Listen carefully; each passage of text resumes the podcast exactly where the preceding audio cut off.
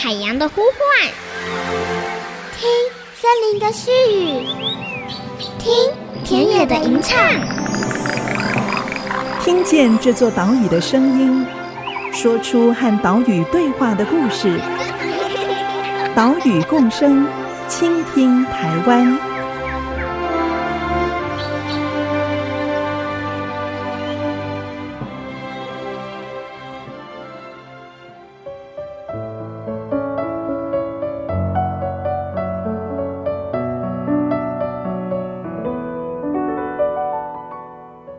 Hello， 大家好，欢迎收听《岛屿共生》，倾听台湾，我是袁长杰。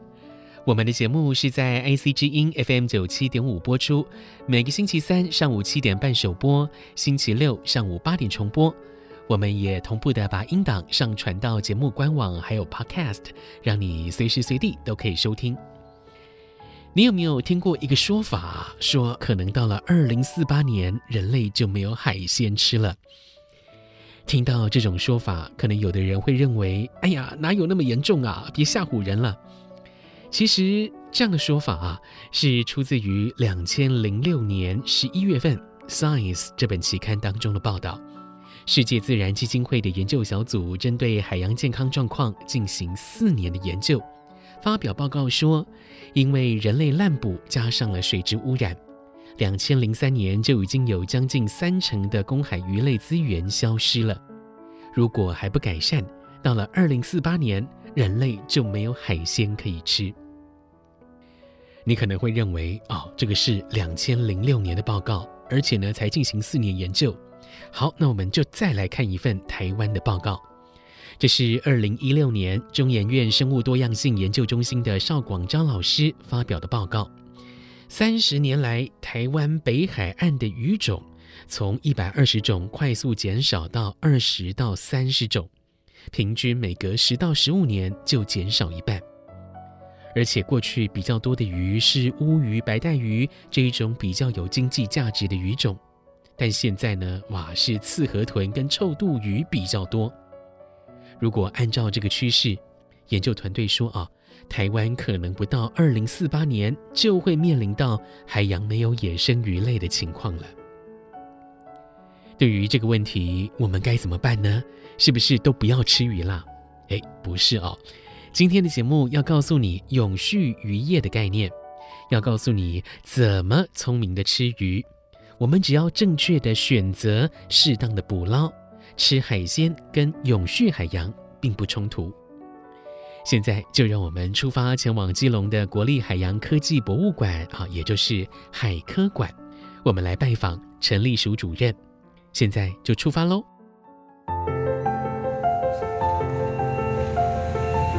海科馆到了，海科馆海科馆 National Museum of Marine Science and Technology。因为我们都知道说，呃，渔业的资源它可以一代生一代啊，鱼爸爸妈妈会生下下一代，所以我们应该会有吃不完的鱼。可是过鱼就是我们已经捕捉到，就是它已经没有办法恢复成原本正常的恢复的那个族群的数量，所以呢，就会让我们呢海中的鱼呢其实是越来越少，越来越少。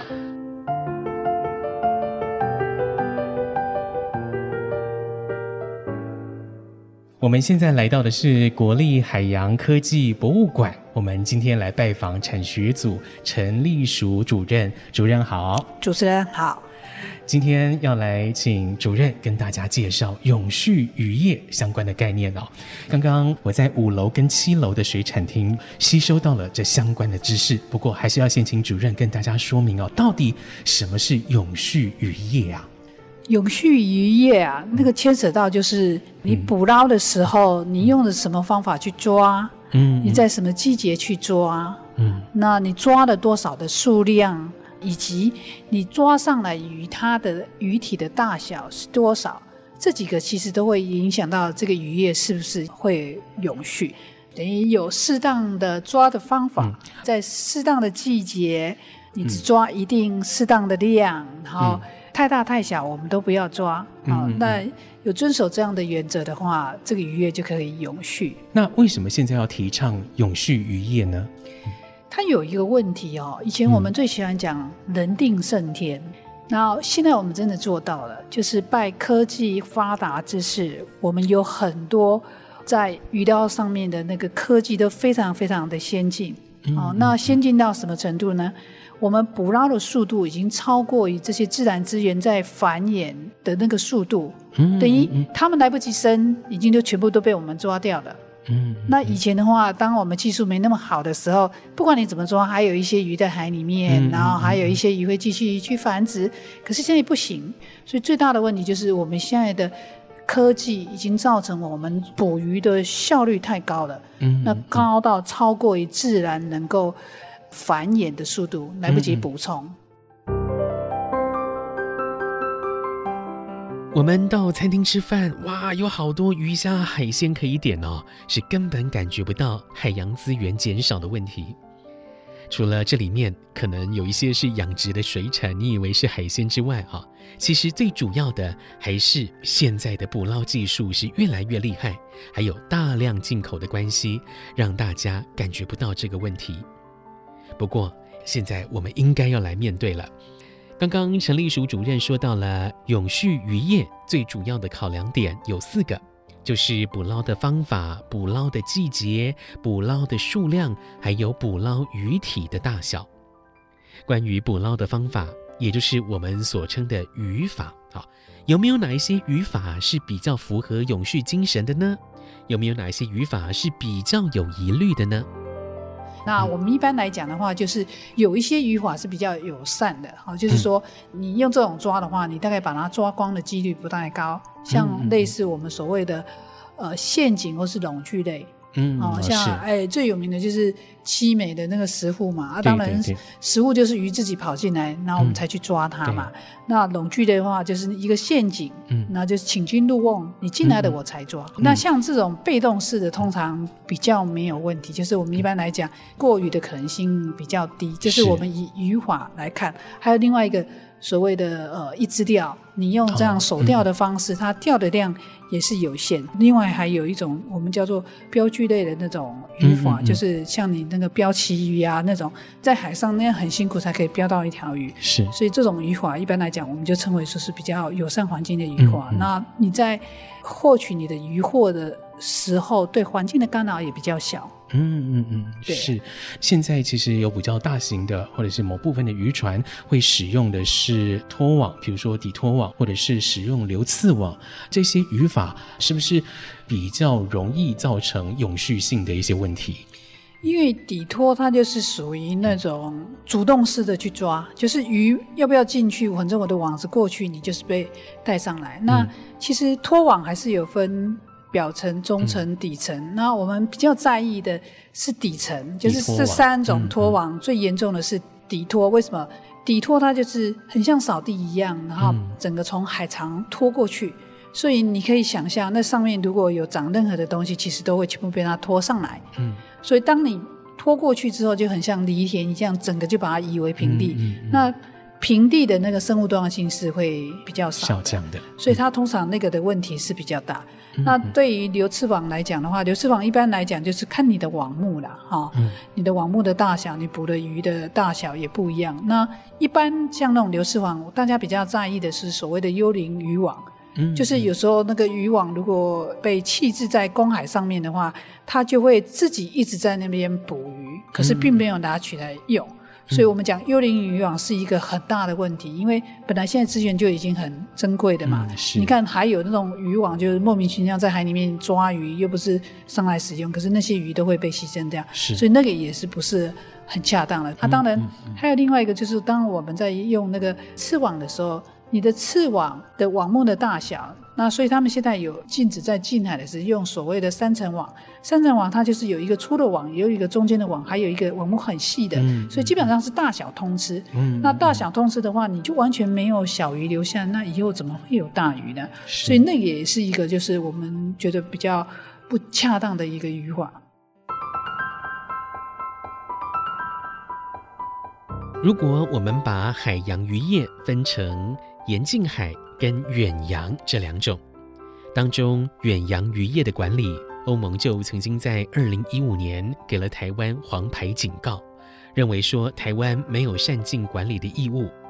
所以之后呢，政府修订了渔业三法，设立渔业监控中心，建制远洋渔船的电子渔获回报系统，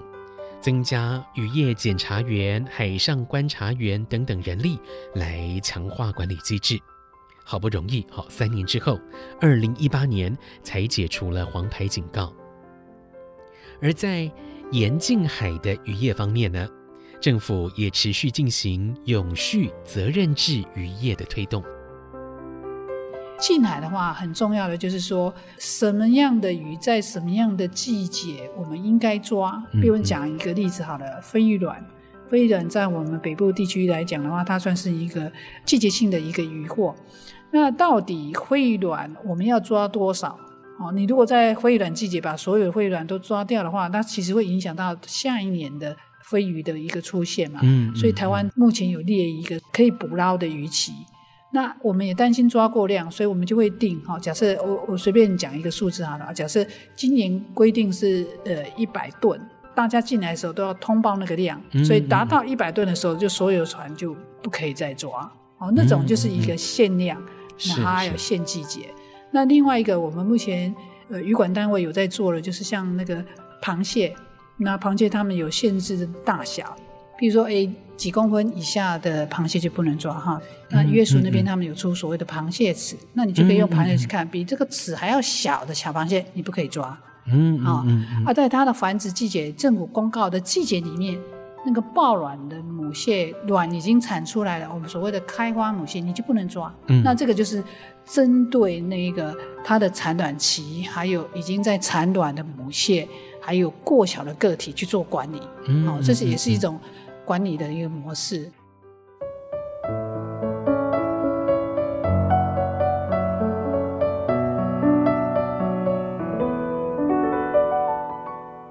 在近海渔业方面，渔业署订定了一些管理措施，像是禁渔区，就是某一些区域是不能捕鱼的，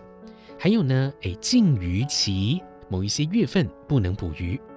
还有限制使用的渔具渔法，限制捕捞的渔获体长、渔获量，还有呢，要确实进行渔获回报。当然，这些管理机制必须好好的来落实执行，不然也只是说说而已。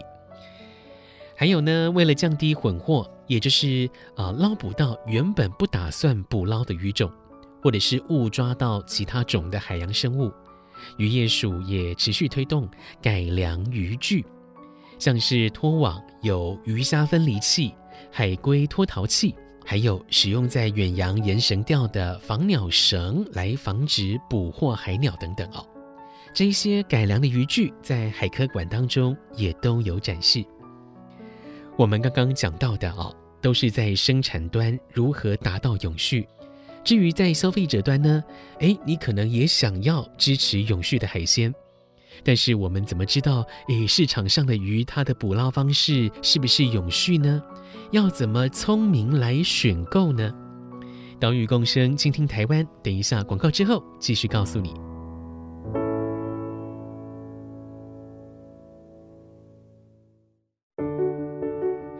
我们一般玩游戏，如果是钓鱼或是捕鱼游戏，都会是捕越多鱼分数会越高，但是在这边的话，它里面就有一些是捕鱼的游戏，但你会发现说，哎，怎么我捕鱼捕的越多，分数却一直往下掉，然后甚至最后呢有一个哭哭的那个脸，因为它就是反映出现实说，如果我们过度的捕捞之下，水产资源它就会减少，甚至是没有办法恢复到原本的数量，那我们就可能没有鱼可以吃。 I C 之音 F M 九十七点五， 欢迎回来，岛屿共生，倾听台湾，我是袁长杰。今天的节目带你前往基隆八斗子渔港旁边的海科馆，来了解永续渔业的概念。刚刚我们听到的音档是海科馆当中水产厅的互动区介绍哦，透过了游戏的方法，让大家可以理解到过渔，也就是过度捕捞的问题。在上一段节目里，我们请海科馆的陈立淑主任说明什么是永续渔业的概念，不过对我们消费者来讲啊，该怎么选购永续的水产品呢？我怎么知道我买的鱼是怎么被捕捞上来的呢？首先啊，第一个好帮手就是海鲜指南。来听以下陈立淑主任的介绍。它有几个原则啦，像很多洄游性的鱼类哈，然后尤其像那种青鱼啊，它的产卵的周期就是它的生命周期比较短，那它产卵的时间比较早，所以这种资源的恢复就比较快。那通常我们会鼓励大家会吃这样的鱼，或是讲说它在食物链里面是比较底层的，意思就是说它是吃洄游生物。嗯嗯哦，不是像石斑鱼，石斑鱼是大鱼又去吃小鱼，是就是食物链比较上层的，嗯嗯那就要很多个能量累积上来，你才会吃到一只石斑鱼。可是青鱼的话，就是哎，它是吃洄游生物的，所以洄游生物上来就是青鱼，嗯嗯所以取用这样的鱼的话，在我们在讲的话，它就是一个比较适当的鱼货。那珊瑚礁鱼类通常它因为存活率低，呃，珊瑚礁鱼类的寿命都比较长，嗯、所以它的繁殖的恢复力其实是比较慢，嗯、所以我们就认为，比如说洄游性的鱼类跟珊瑚礁鱼类来比的话，珊瑚礁鱼类应该要少吃。那现在就牵扯到一个问题啦，那一般听众朋友可能会讲说，那我怎么搞清楚它是珊瑚礁鱼类还是洄游性鱼类？是，就很多单位，包含海科馆，我们都有出所谓的海鲜指南。嗯，那海鲜指南就是某一种程度就是告诉大家，就是说，好啦，我就搞不清楚哪个是哪一个，你就直接告诉我。我比如说，你说虱目鱼，好，它是大部分是养殖 ，OK， 好啊，什么东西，哎，你要想一下，好，考虑一下再吃。嗯、那有些东西它现在量很少，它的繁殖力比较弱的，那这种东西的话，你就一定要少吃。少吃所以这种海鲜指南在我们台湾其实有很多不同的单位在倡议这件事情。嗯嗯嗯嗯。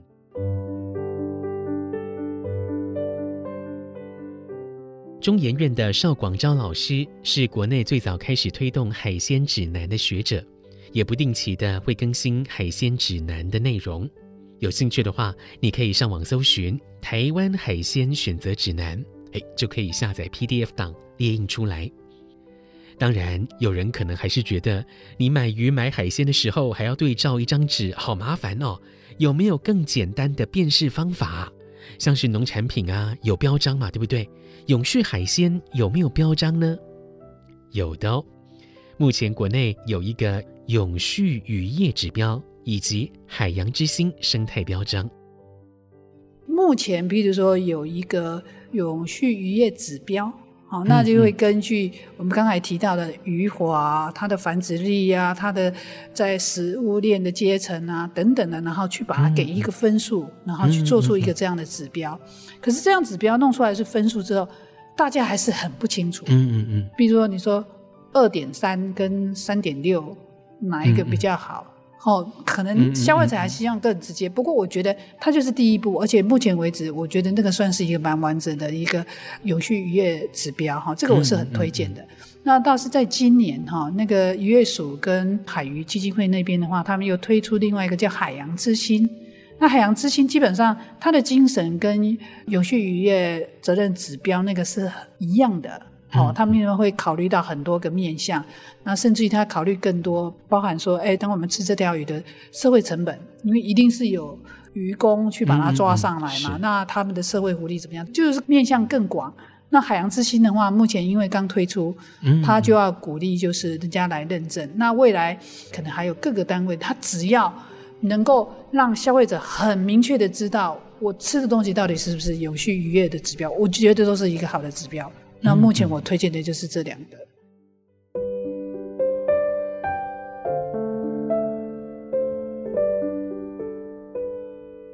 永续渔业指标是台湾渔业经济发展协会推动的一个指标，考量这个水产在食物链当中的位置，还有目前族群的数量、它的族群恢复力、生产方式等等哦，来综合给分。不过这个指标，嘿，数字越小表示越永续哦，这个跟我们一般的认知是相反的，要请大家注意。另外，海渔基金会也推动了海洋之星生态标章，符合认证的水产品最少呢会给一个紫色的标章，表示友善。如果业者可以针对永续管理的程度达到非常优良的水准，那么就会给金色的标章，消费者认明这个标章跟颜色，在选购上就更方便了。如果大家想要更深刻的了解永续渔业的概念，还有要如何永续的利用海洋，海科馆里面也有很多的展览跟活动等着大家来参与。我们从以前就很关注这个议题啊，譬如之前政府有推出那种螃蟹的一个进补的时期还有大小这件事情，那我们其实很多人都不知道、嗯哦、所以我们就把它做成教案、啊、就是像一个游戏一样、嗯、然后、呃、我们到学校去，在科学周我们一年大概参与的学生大概差不多一万人次、嗯哦、所以一年至少就一万个人次知道哦，螃蟹有一定的季节不能抓、嗯、好，那就是已经繁殖的母蟹它其实是不能吃的，那这个的话、嗯、未来他们到海鲜餐厅的时候，那个小孩子就会告诉他的家长，哎，不行哦，那个螃蟹这个样子我们有学过，那个是不能吃的。这一点我们是很早就在做这个区块。呃，那其他的话就是，哎，我们搭配那个海鲜指南，我们以前也有一些有关于海鲜指南的一些教案，让民众去更了解怎么样去选择适当的海鲜啊，借由你选择这个海鲜来帮助这个生态。嗯、那最近我们更进一步的话，我们规划一个，我叫它生态厨房，希望就是说我用的食材，它都是友善环境的食材。不只是海产而已。对对对、嗯、我们吃东西不可能只有吃一条鱼、啊嗯、你吃一条鱼要不要加姜、嗯、要不要加葱、嗯、对不对，你要不要炒个菜，对不对？所以它应该是一个综合的、嗯哦、所以我很喜欢，我知道有另外一个单位他们在倡议所谓的生态厨师，不过他们当初倡议的生态厨师都是几星级的厨师，可是我认为应该人人、嗯、你只要有在进厨房有在煮饭的人、嗯、你应该要自诩自己是生态厨师。台湾的生态会因为你在厨房料理而更好、嗯、因为如果你都支持那种友善环境的食材、嗯、不论是山上的不论是海里的话都会更好，所以我们这一个生态厨房我们叫它海的生态厨房、嗯、那里面有几个概念，所谓的呃，生土不二，生土不二的意思就是说，我既然在这个地方，那我就以这个地方在地的渔获优先。那这个就牵扯到能能源嘛，你不要从外地抓，而且像进口的那个大部分很大量抓，大量抓的话，通常那个渔法都比较会容易有问题。还有另外一个所谓的慢鱼，慢鱼的意思就是我抓鱼的方式，我不追求效率。那你慢慢抓来的鱼，你又慢慢吃，慢慢去品尝它的味道，这是另外一派，就是讲所谓的慢鱼的一种做法啊。还有一种在讲旬鱼，那旬鱼的意思也是吃当季的鱼，其实当季的鱼是最新鲜的，你又不用冷冻。嗯，嗯对。那有很多在地的一些渔船，他们近海的鱼这样抓进来，我我觉得我们都应该要支持，因为那种大的那种船抓的鱼，那一次的量抓好几吨，那个很可怕，那个是。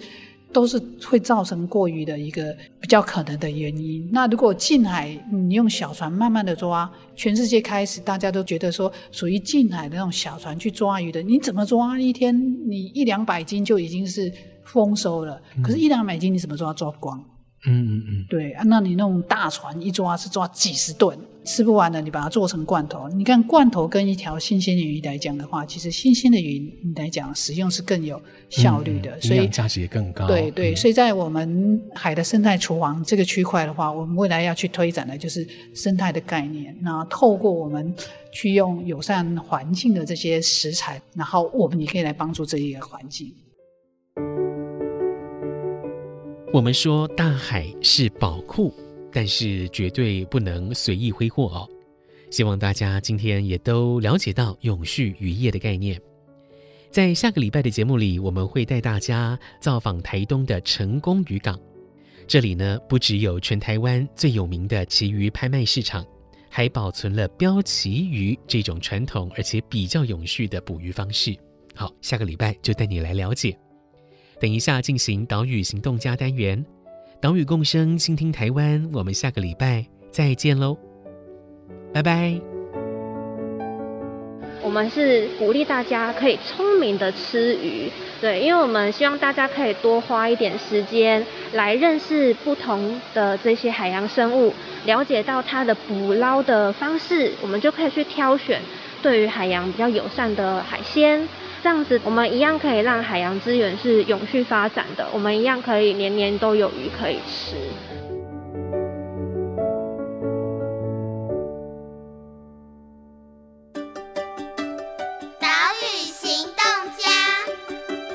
我是国立海洋科技博物馆产学交流组主任陈丽淑。大家或许会好奇，就是说，如果我支持永续渔业，那我有没有什么方法可以直接就可以买到这样的一个海鲜？这里告诉大家一个好消息，海科馆最近推出了一个活动，叫做船长带路渔获直播的活动。那在直播的时候，我们就会有友善渔法的船长告诉你他怎么抓到鱼的，他也会把最新鲜的渔获介绍给大家。那你要记得下手要快。那我们支持这样的船家，我们的海洋，我们的渔业资源就有机会永续。本节目由伟创人文基金会赞助播出。伟创人文基金会秉持永续的经营承诺，邀请您一同为这片土地发声，促进人与自然的平衡与和谐。